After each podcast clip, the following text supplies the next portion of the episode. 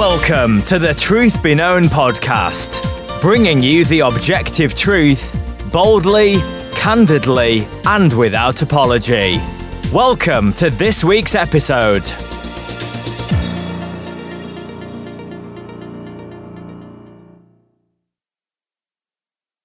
Welcome back to another episode of the Truth Be Known podcast. I'm Nathaniel Jolly. And I am Eki Tepsapornchai.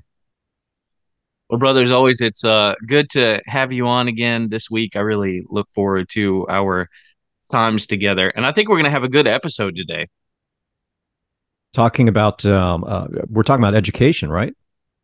Yeah, I think we're going to talk about a, a few different things, but yeah, really centered around um, parents uh, and education concerning their children.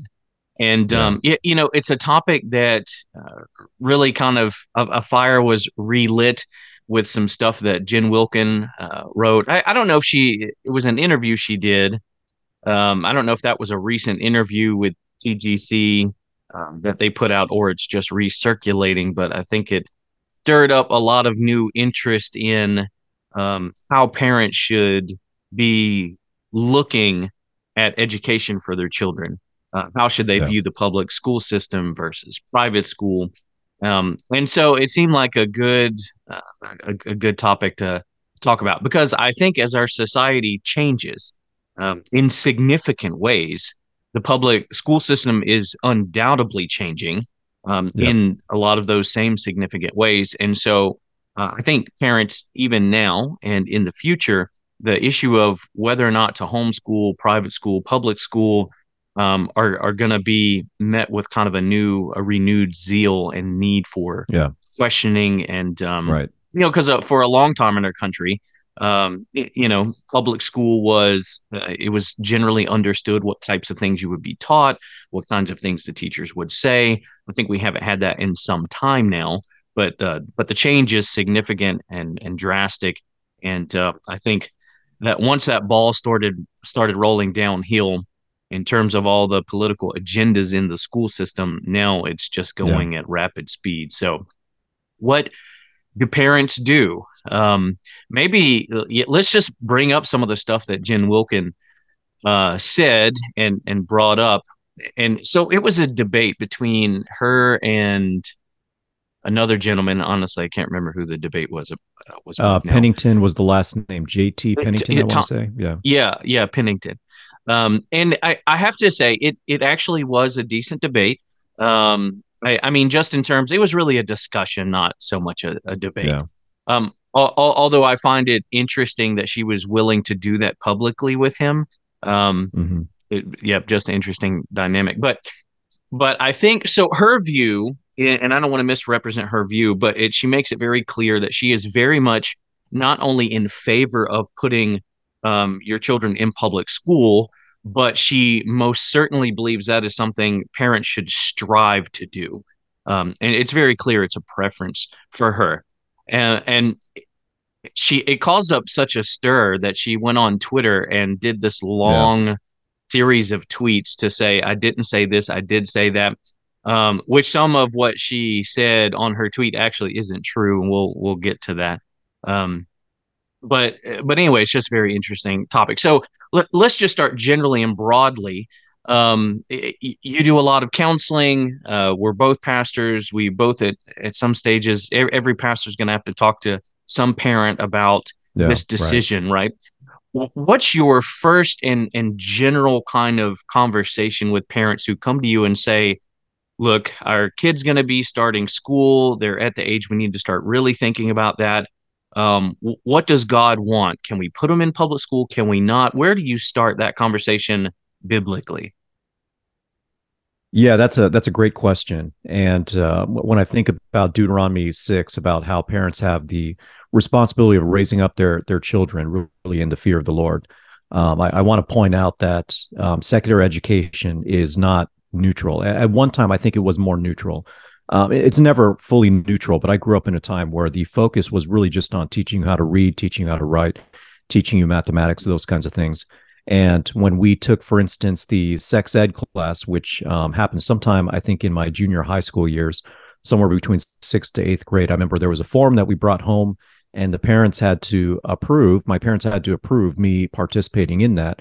And that class was really just understanding biologically um, the way the uh, male system works, the way the female system works, and uh, reproduction, right? So it was very neutral, and it's no longer neutral. I think that's my concern. They they are pushing views and ideologies that are very specifically um, anti-biblical. I mean, they are an attack against God and his design.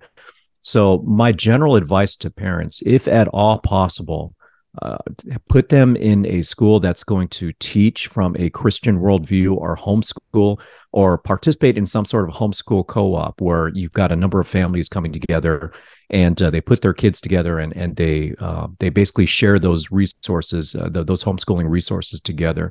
So that would be my preference. Now, full disclaimer, and this is for the both of us, neither you nor I have children, um, but I, I don't think in this case that would change my view at all. In fact, Um, I, I know of many parents who share these same convictions and, and share them quite strongly. So if at all possible, yeah. you want to put them in a place where they're not going to be exposed to to such, um, I would say, demonic and really man-centered ideologies. And I, I think, let me just make a comment about the fact that neither you nor I have children, um, because I think at times that becomes kind of a major point of pushback when pastors are teaching. I mean, here's the reality.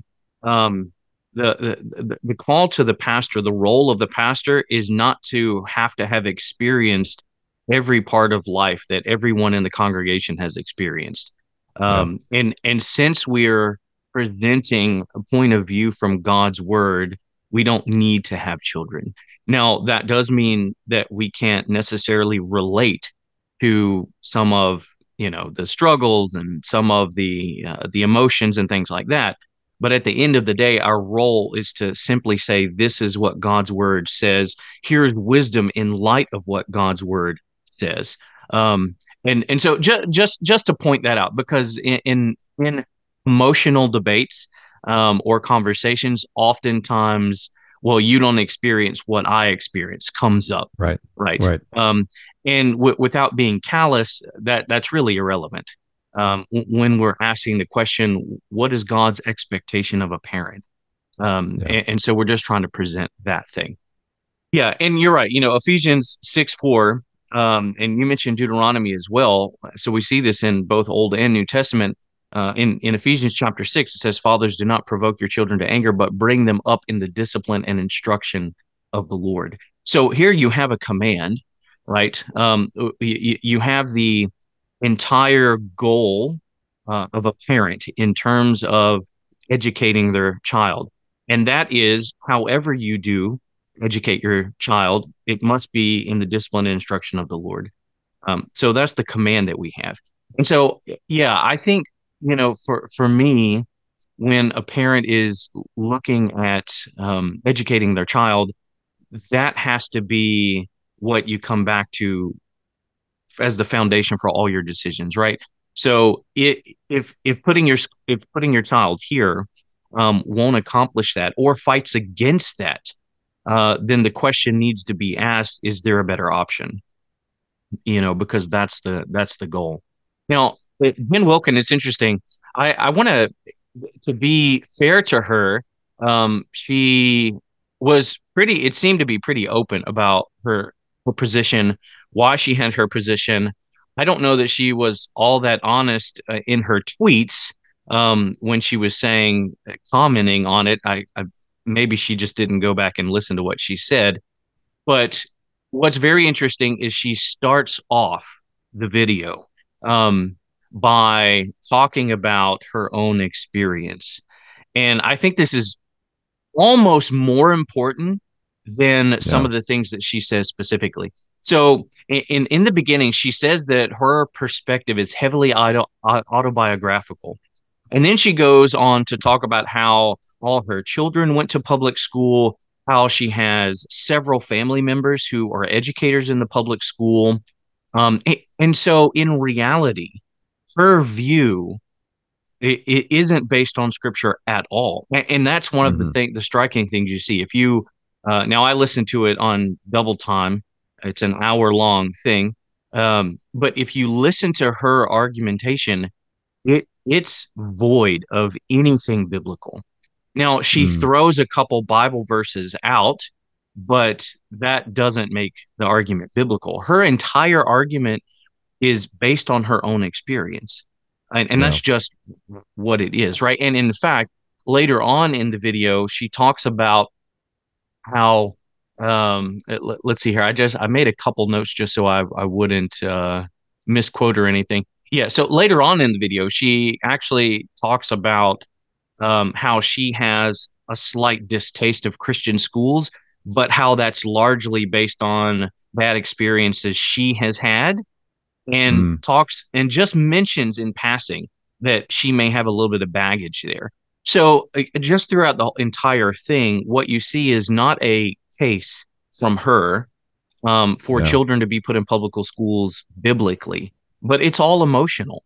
Um, and, and we, we can say a, a lot about that. Or at that. least That's, experience-based, right? Yeah. Yeah, yeah. Um, which which is still emotion, right? Um, she's attached to it because her family goes to public school, because, you know, her and her husband decided to public school her children. Um, and so you have all those dynamics, which is interesting. Now, uh, Pennington, on the other hand, um, well, although although my view would be a little stronger than his view, um, his view was biblical. He starts uh, by talking about Uh, the, the goal of raising your children in the fear and admonition of the Lord. And so it it it's an entirely, it's really two different conversations, right? Mm-hmm. One, the gentleman is arguing from a biblical perspective, perspective, and Jen Wilkin is really just arguing from her own experience. And a lot of her talking points are just worldly talking points, right? Um, education is a right for all. Um You know, it's a foundation for uh, true society. Uh, I'm not saying that all of the points that she made were wrong, but they're just all secular talking points. Nothing yeah. really biblical. Now, and so and so let me ask you this then. When we hear arguments like this and we can see that foundationally the argument for something is rooted in experience, how should that shape how we view or interpret Jen's argument, for instance? I mean, what what does that do for us, helping us understand that? Yeah, you know, context is important, um, and the context of someone's comments, in this case, her experiences, the fact that she has family members there. And I have heard other people note, and by the way, if you're wondering who Jen Wilkin is, she's um, she's a Bible teacher at uh, the Village Church, um, same church that Matt Chandler is the pastor of. And it was really with Jen Wilkin there that I believe Matt Chandler took a more um, egalitarian view uh, of men and women um, teaching. Now, I don't believe she preaches on Sundays. Someone can correct me if that's uh, if that's incorrect, but I do know that she um, often teaches to a mixed audience. Um, so she's very uh, well respected as a Bible teacher there.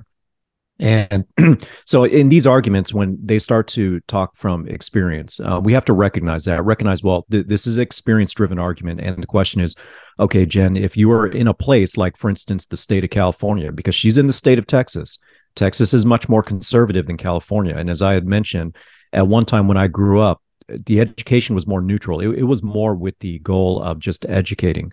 And that is not no longer happening in many of the schools here in California.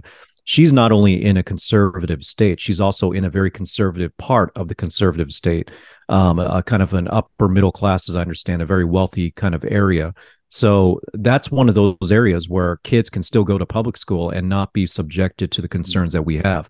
And by the way, it, it's not, you know, if, if you find that your public school system is good and you don't have the kind of issues that we're seeing in some of the more liberal states, then the public school system can be a, a good option to consider as well. You know, but um, when someone speaks through experience, we have to recognize the context where that experience is coming from and recognize that their experience may not necessarily be your experience because they're not being subjected to what you're being subjected to. And you mentioned uh, something earlier, our, our stewardship. Your kids are your responsibility.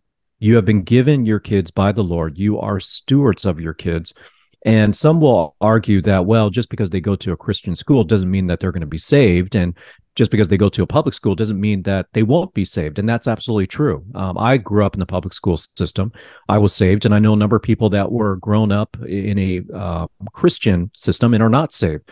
That's not really the point here. The point here is the stewardship that the parents have over the children. You want to be sure that they get not only the best education possible, but one that is the most rooted in truth. And you also want to expose them as much as possible to the truth of the Christian faith. Whether they reject the faith or not is not, not the issue here. The, the question is, what are you doing as stewards of your children to, to make sure that you're helping them walk?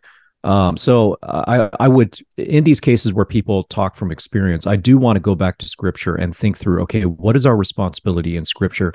It's great that your experience uh, was not negative. It's something that should be considered. I mean, don't just throw it out, you know, especially if you're in the same area, um, for instance, that uh, that she may be in uh, with the schools that um, that she has experience with. Um, but uh, you have to come back to Scripture and be able to Um, be able to justify your decisions uh, through Scripture. And you know, Scripture doesn't speak to us about public and private schools, um, but it does speak to us about our responsibilities. And one of the major failures of the nation of Israel in the Old Testament uh, was the fact that the children didn't know God uh, because the parents were not faithful to share the testimonies of God, to pass those things down uh, to their children. So their children didn't know what the parents knew. And and from there, they really opened up, opened them up to just idolatry and and going after false gods. And one more thing, I I often bring up the watchmen of Israel, Ezekiel chapter three. Uh, the Lord calls Ezekiel the watchman of Israel. Um, you be sure that you call the nation to repentance, and if they don't repent, then the blood is not on your hands, it's on their hands.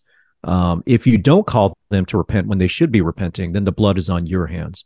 And that's from Ezekiel to the nation. How much more important is that responsibility from parents to children? Um, and just making sure that they understand the things of God. And if they end up rejecting it later, well, it's not because you did not raise them in the fear and admonition of the Lord. But if you don't raise them in the fear and admonition of the Lord, and uh, they grow up to, to be pagans, well, there, there was a deficiency in your stewardship that you were given a responsibility of from the Lord. Yeah, absolutely. And I think that really has to be um, the, the the the driving force behind the decision, is the fact that God commands parents to raise their children in the fear and admonition of the Lord. I mean, so it, you're talking about, and they bring this up in, in the episode, right? Uh, they, they talk about the fact that between, you know, starting school and graduating high school, it's something like fourteen to fifteen thousand hours of instruction. Um, and yeah, and, you know, she just kind of uh, blows over that, makes a comment about how it's the first time she's heard it. I don't know if she was joking or not. I'm, I'm assuming she must be. Um, but, it, but that's a lot of hours. I mean, you're talking about the majority of every day, yeah. Your children being in a secular setting. Um, and, and so to her credit, she doesn't talk about how she's sending her children as missionaries, you know, into the school system, which I've heard, you know, parents say that myself. To be quite frank, that's really stupid. Um, you can't send children who aren't even believers yet as missionaries into Uh, and and and you don't send untrained missionaries into the field either. So that, yeah. But to her credit, she doesn't uh, she doesn't go there.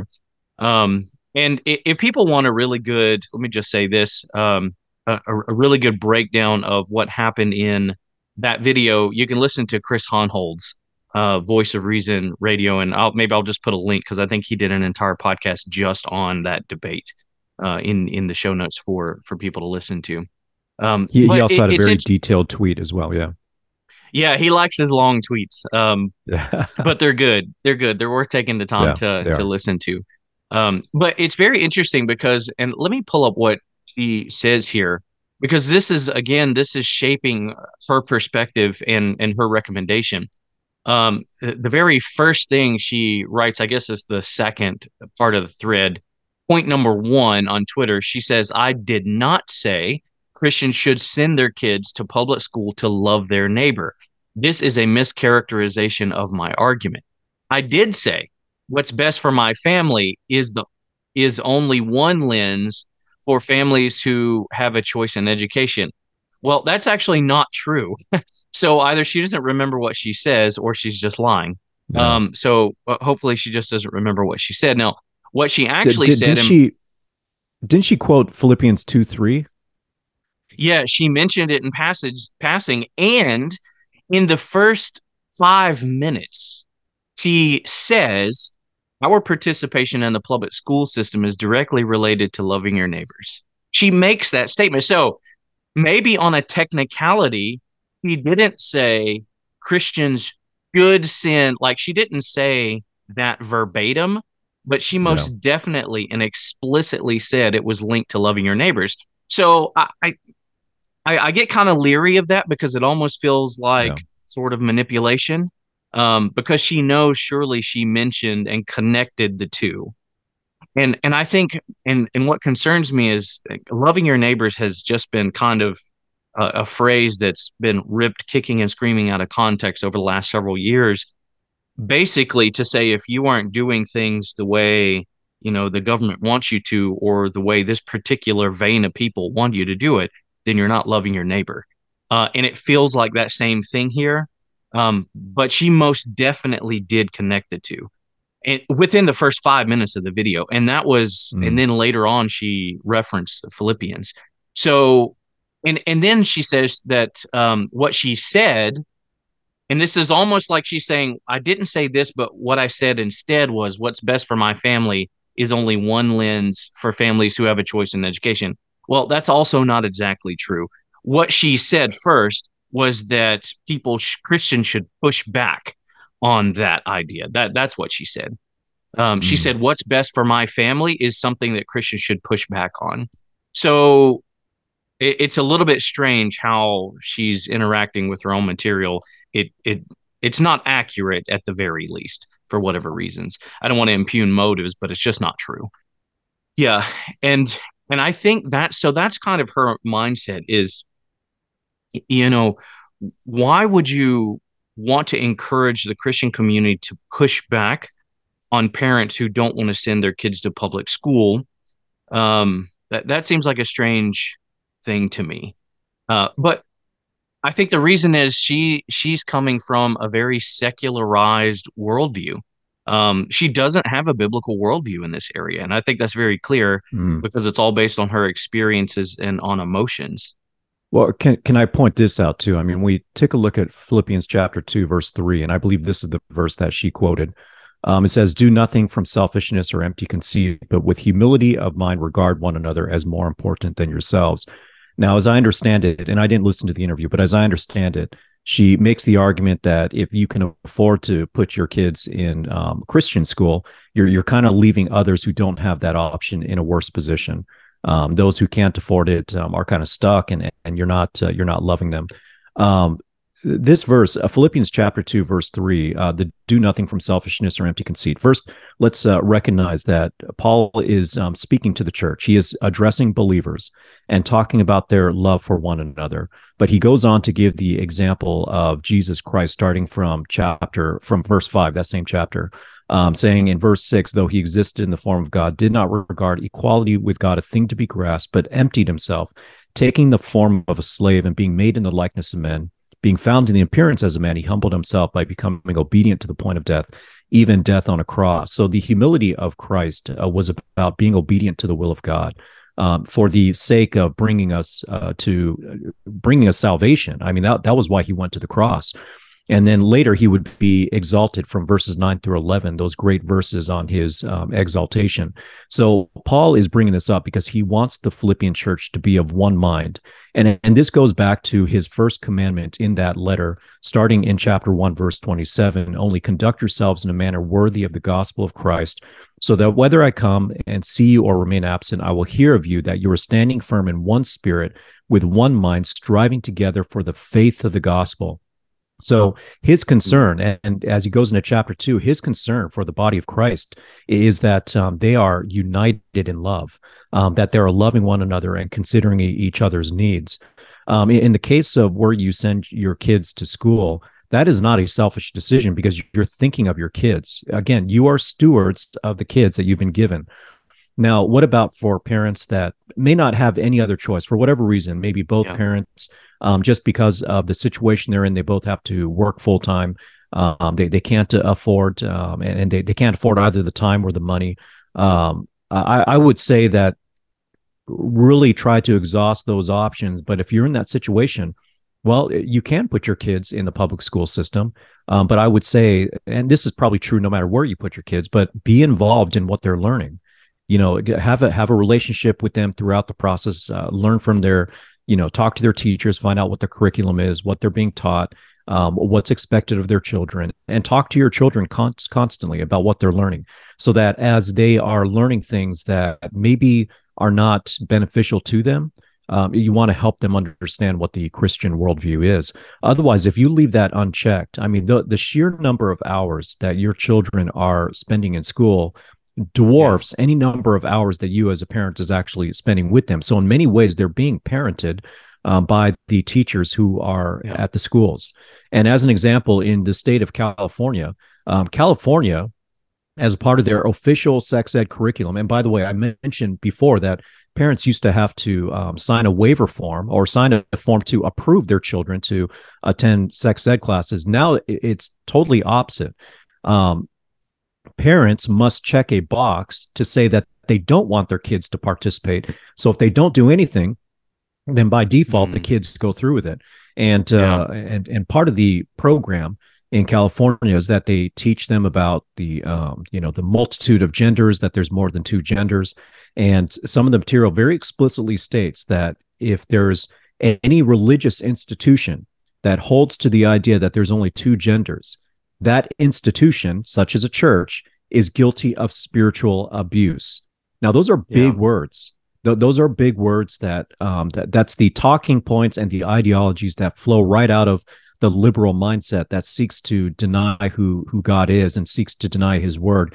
And that goes all the way back to Romans chapter one. You know, though um, though they know the thing, they, they know what's right before God, they not only practice them, but they give hearty approval to those who, who do the same. And that's the world that we're in. And that's the worldview that your child could be exposed to on a daily basis. So you, you need to just stay engaged. Um, and even better if you're in a more remote area of the state, such as I am. I'm in the city of Brawley. It's a small town. Um, there's not a, as much of that here as there would be in the major cities. So thank God for that.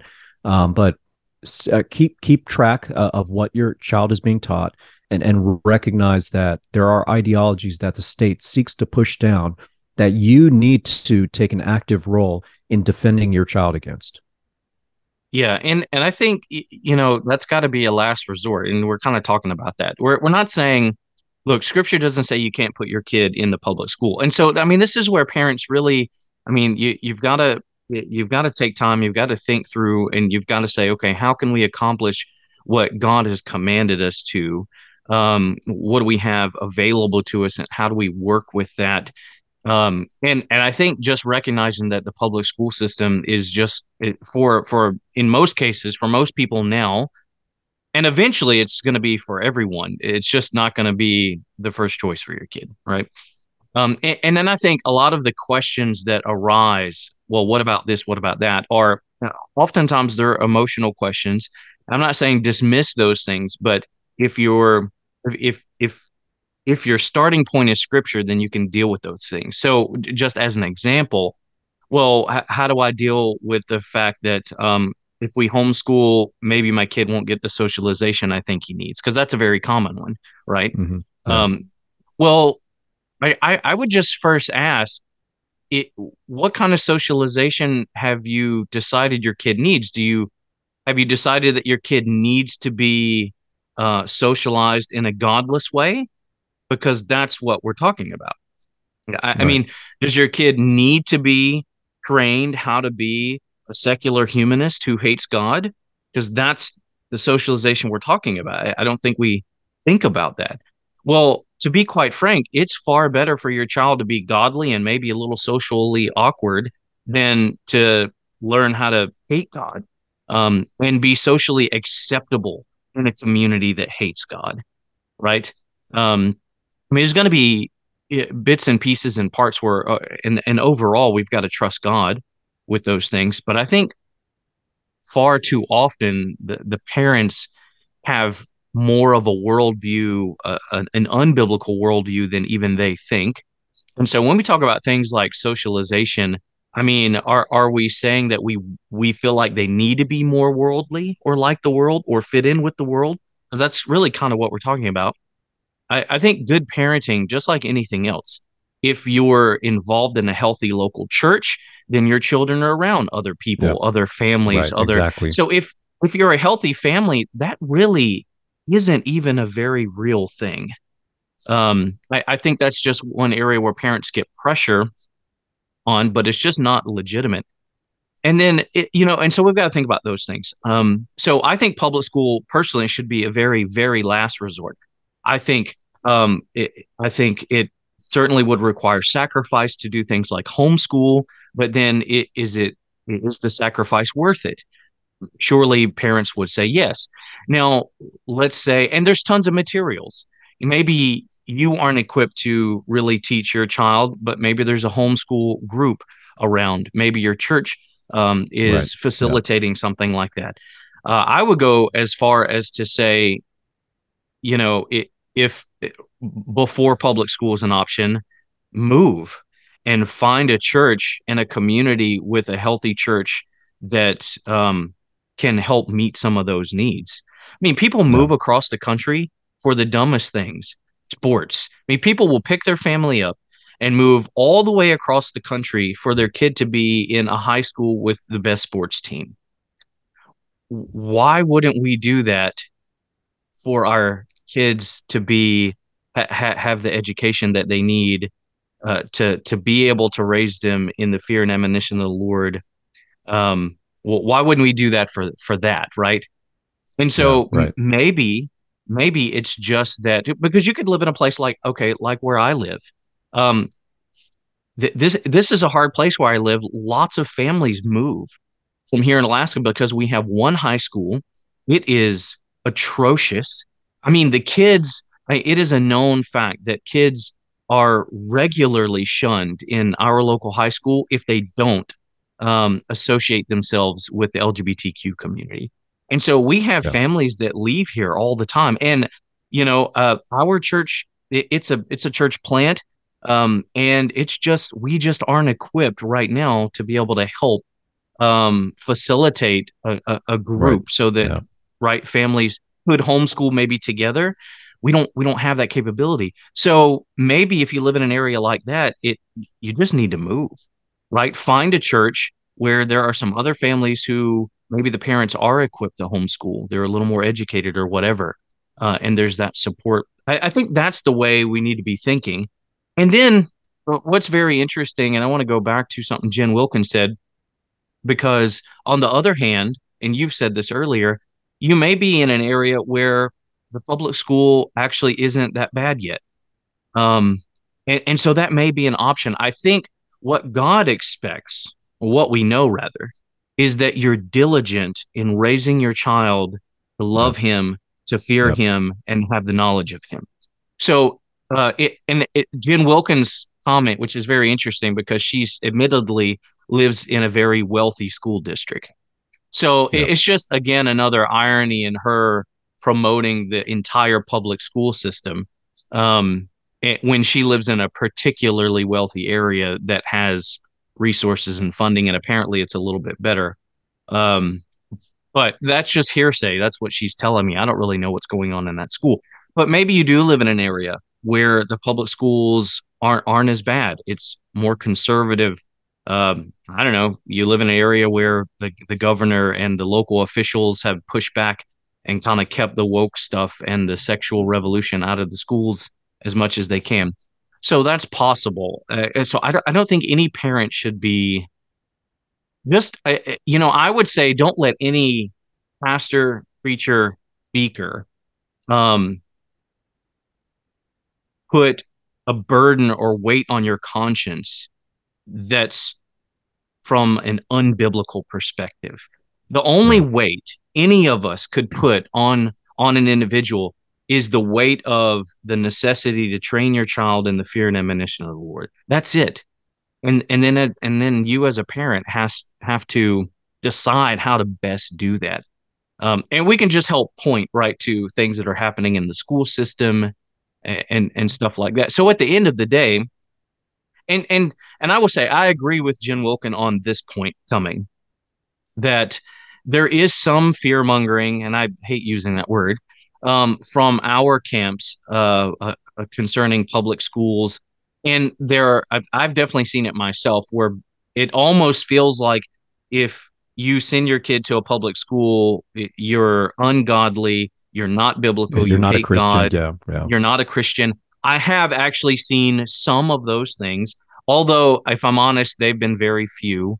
Um, but that's not right either, because I think you can right. be in a place um, mm-hmm. where, you know, y- the situation is just such that you can be in public school. I came up in public school as well. My public school experience uh, was atrocious um, for different reasons. Uh, we actually had to move um, neighbor. We we actually moved cities uh, because I lived in a school where I was the only white guy. There was a lot of gang activities, and at yeah. a very early age, I was attacked. Um, some of the kids actually went to juvenile jail, and then you know a, a kid was shot because he was white in the local high school that I would have been going to the next year. Um, and and I, I gave those details to say this. I can't say every public school system is bad because of my experience. You know what I also can't say? I also can't say that all blacks are racist because of my experience. I grew yeah. up in black on white racism. Um, it was just, there were some kids that were bad, right? Um, mm-hmm. And my best friends were also black. Right. And and so we just can't take our experiences and judge the whole of everything based on those. Um, but what we have to do, right, if you're in California, for instance, and the, your school, the public schools that you have access to are pushing L G B T Q and they're doing all these things, I yeah. think in those cases, we also then have to say it's not the godly choice. It's not the faithful choice. And and you just need to find another way.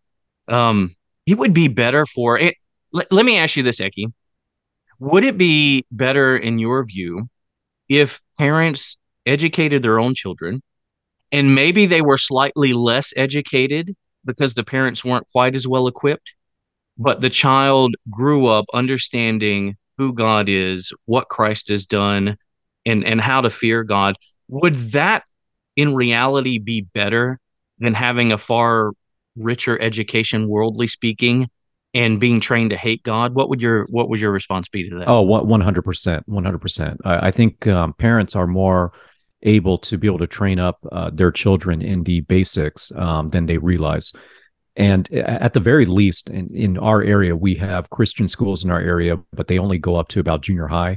And then the kids go into the public high school. Sadly, I think one of the reasons is because um, of sports. Uh, they can't really participate in, uh, in in high school sports if there was a private institution. So past attempts at providing a a private kind of uh, Christian high school ha- have failed because too many parents have have the other kind of um, desire. But yeah, I, I would say that even if you think your abilities don't quite measure up, uh, you'll find a way. Uh, and I, I believe that the The, the teaching, even if it's less than optimal, is still going to be overall more beneficial for, for the child. And then plus, also, if you're a part of a, a large and healthy church, um, or if there's co-ops nearby, um, you can start to pull resources where, you know, maybe uh, different parents specialize in different topics. You know, you have um, a parent who does mostly math and science, another parent that does literature or something like that. You know, there are solutions that that can be worked out. But absolutely, this is... This is similar to when um, I led short-term uh, ministry teams into uh, the Czech Republic many years ago, where we would do an English uh, camp during the daytime, and then at nighttime we would do gospel ministry. But during the daytime, you know, the the volunteers who would go, they were concerned about their ability to really teach other people to speak English. And and really, if you speak English, you're you're able to equip them far more than you think. Uh, maybe not to the level that you learned while you're going to school.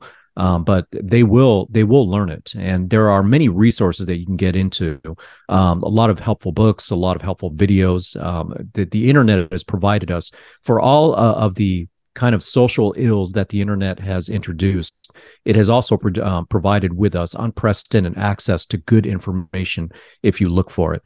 So yes, I, I would say that um, parents, if at all, there is the opportunity for one of you maybe to work less hours or to quit your job and just devote yourself to that task, even if you're worried that um, you don't have the abilities that you would want from a teacher. Um, trust me, I, I believe it's going to be far better. And and quite honestly, and this is not everywhere. I, I know that there are some places where there are some fantastic um, teachers, but in a lot of areas, from the things that I hear and the things that I see, those teachers who are teaching your children are not as good as you think they are.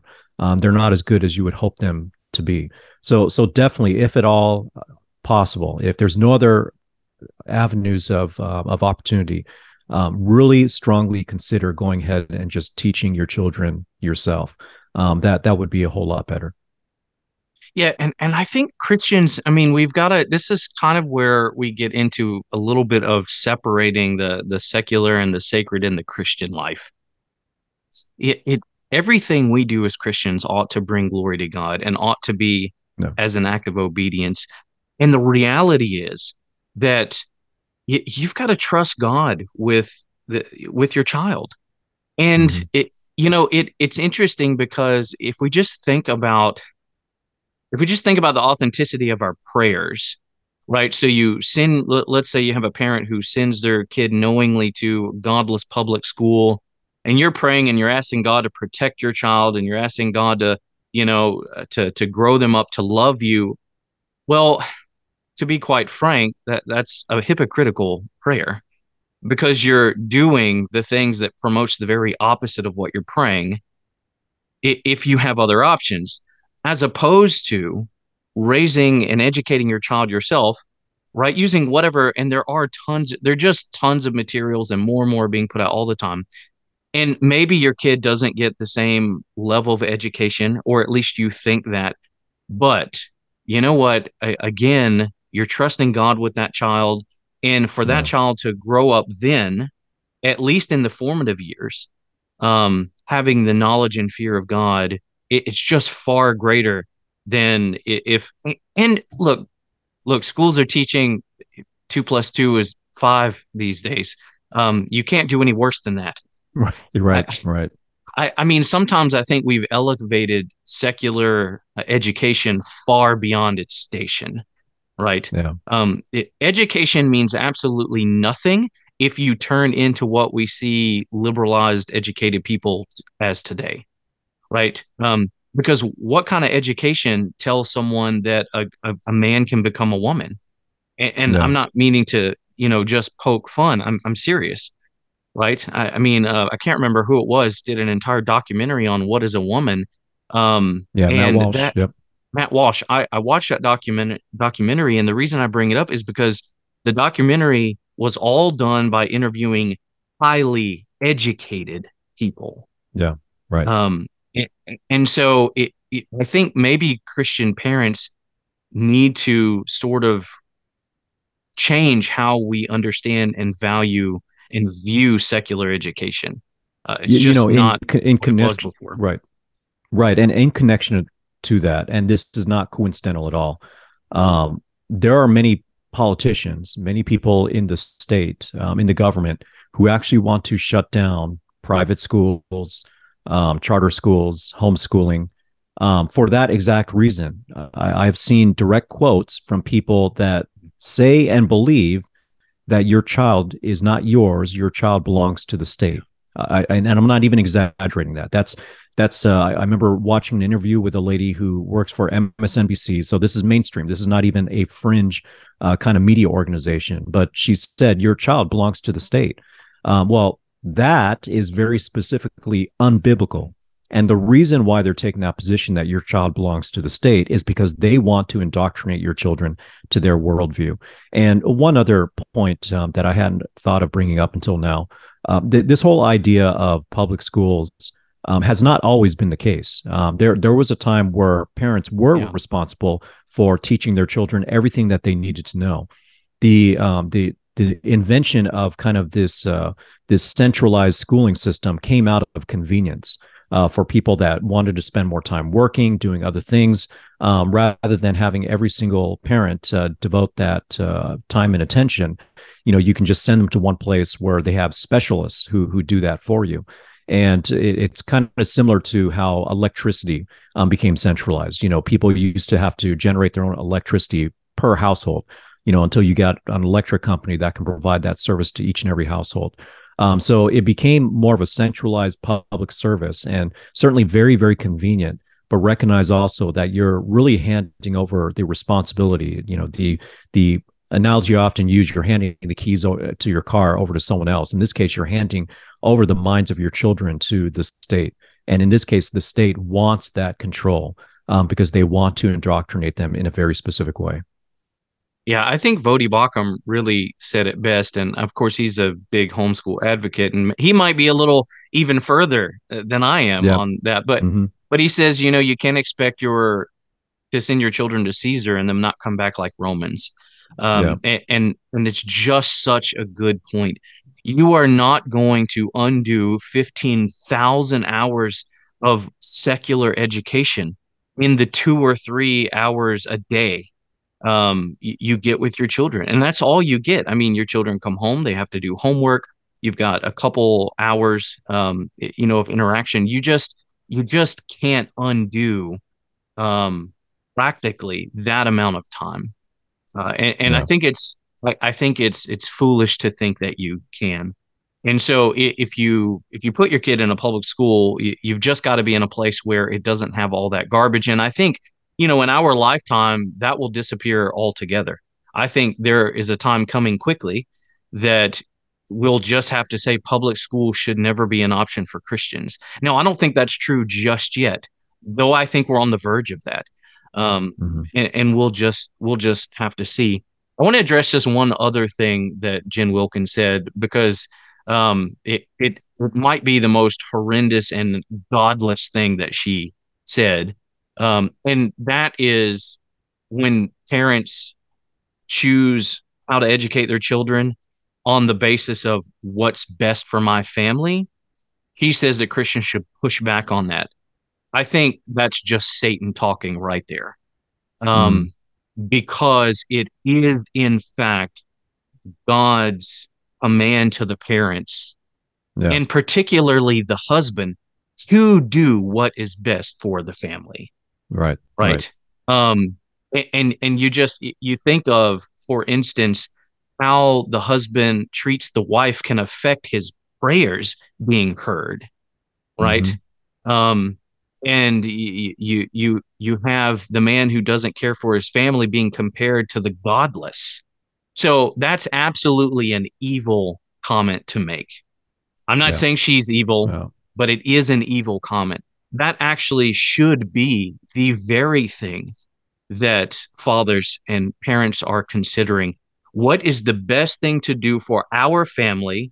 I don't care about yeah. the community. I don't care about the kids that are going to public school. When you're considering what to do that's right before God with your own family, that has to be the first question. Now, of course, we do care about, you know, other families in the community, but he- here's the reality. You aren't going to answer for the education of right. the child who lives down right. the street. You die, you're not going to give an answer for that. God's not going to hold you responsible at all. He's not going to hold you responsible for mm-hmm. whether or not you volunteered in the public school, none of that. But you will be held responsible before the holy God of the universe for how you trained and raised your own children. I, I think that was the most devastating comment she made, and she made it pretty near the front end. And that couched her entire argument in in a in, in a godless way. So absolutely, you should consider what is best for your own family, understanding that what's best for your family is to be obedient to God's word.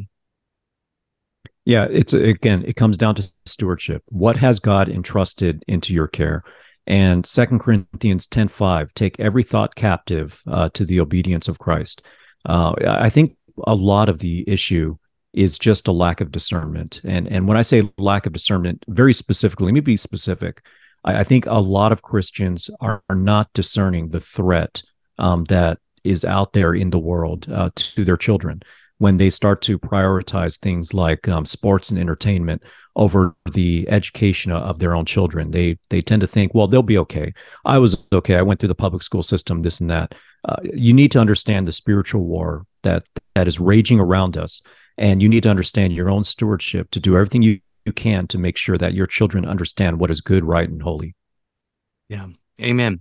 Well, I hope that this has been helpful uh, to you guys. Again, we'll put in the show notes if you want uh, just a thorough breakdown of um, of that discussion uh, with uh, Chris Hohnholz. We'll put that in the show notes. But thanks for listening. Until next time, let the truth be known. The Truth Be Known podcast is a theologically driven, gospel-centered program serving the body of Christ by bringing biblical truth to bear on issues facing the church today. Subscribe to the Truth Be Known podcast by using the podcast app on your Apple or Android device, or listen online at striving for eternity dot org in the podcast section.